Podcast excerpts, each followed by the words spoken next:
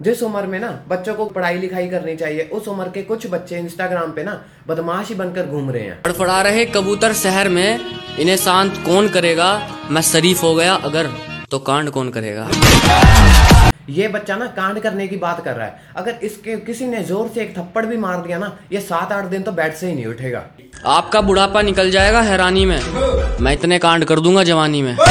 ओ भाई, पहले जवान तो हो जा। मुझे लगता है तेरे ये दूध वाले दांत भी नहीं अभी तक टूटे होंगे।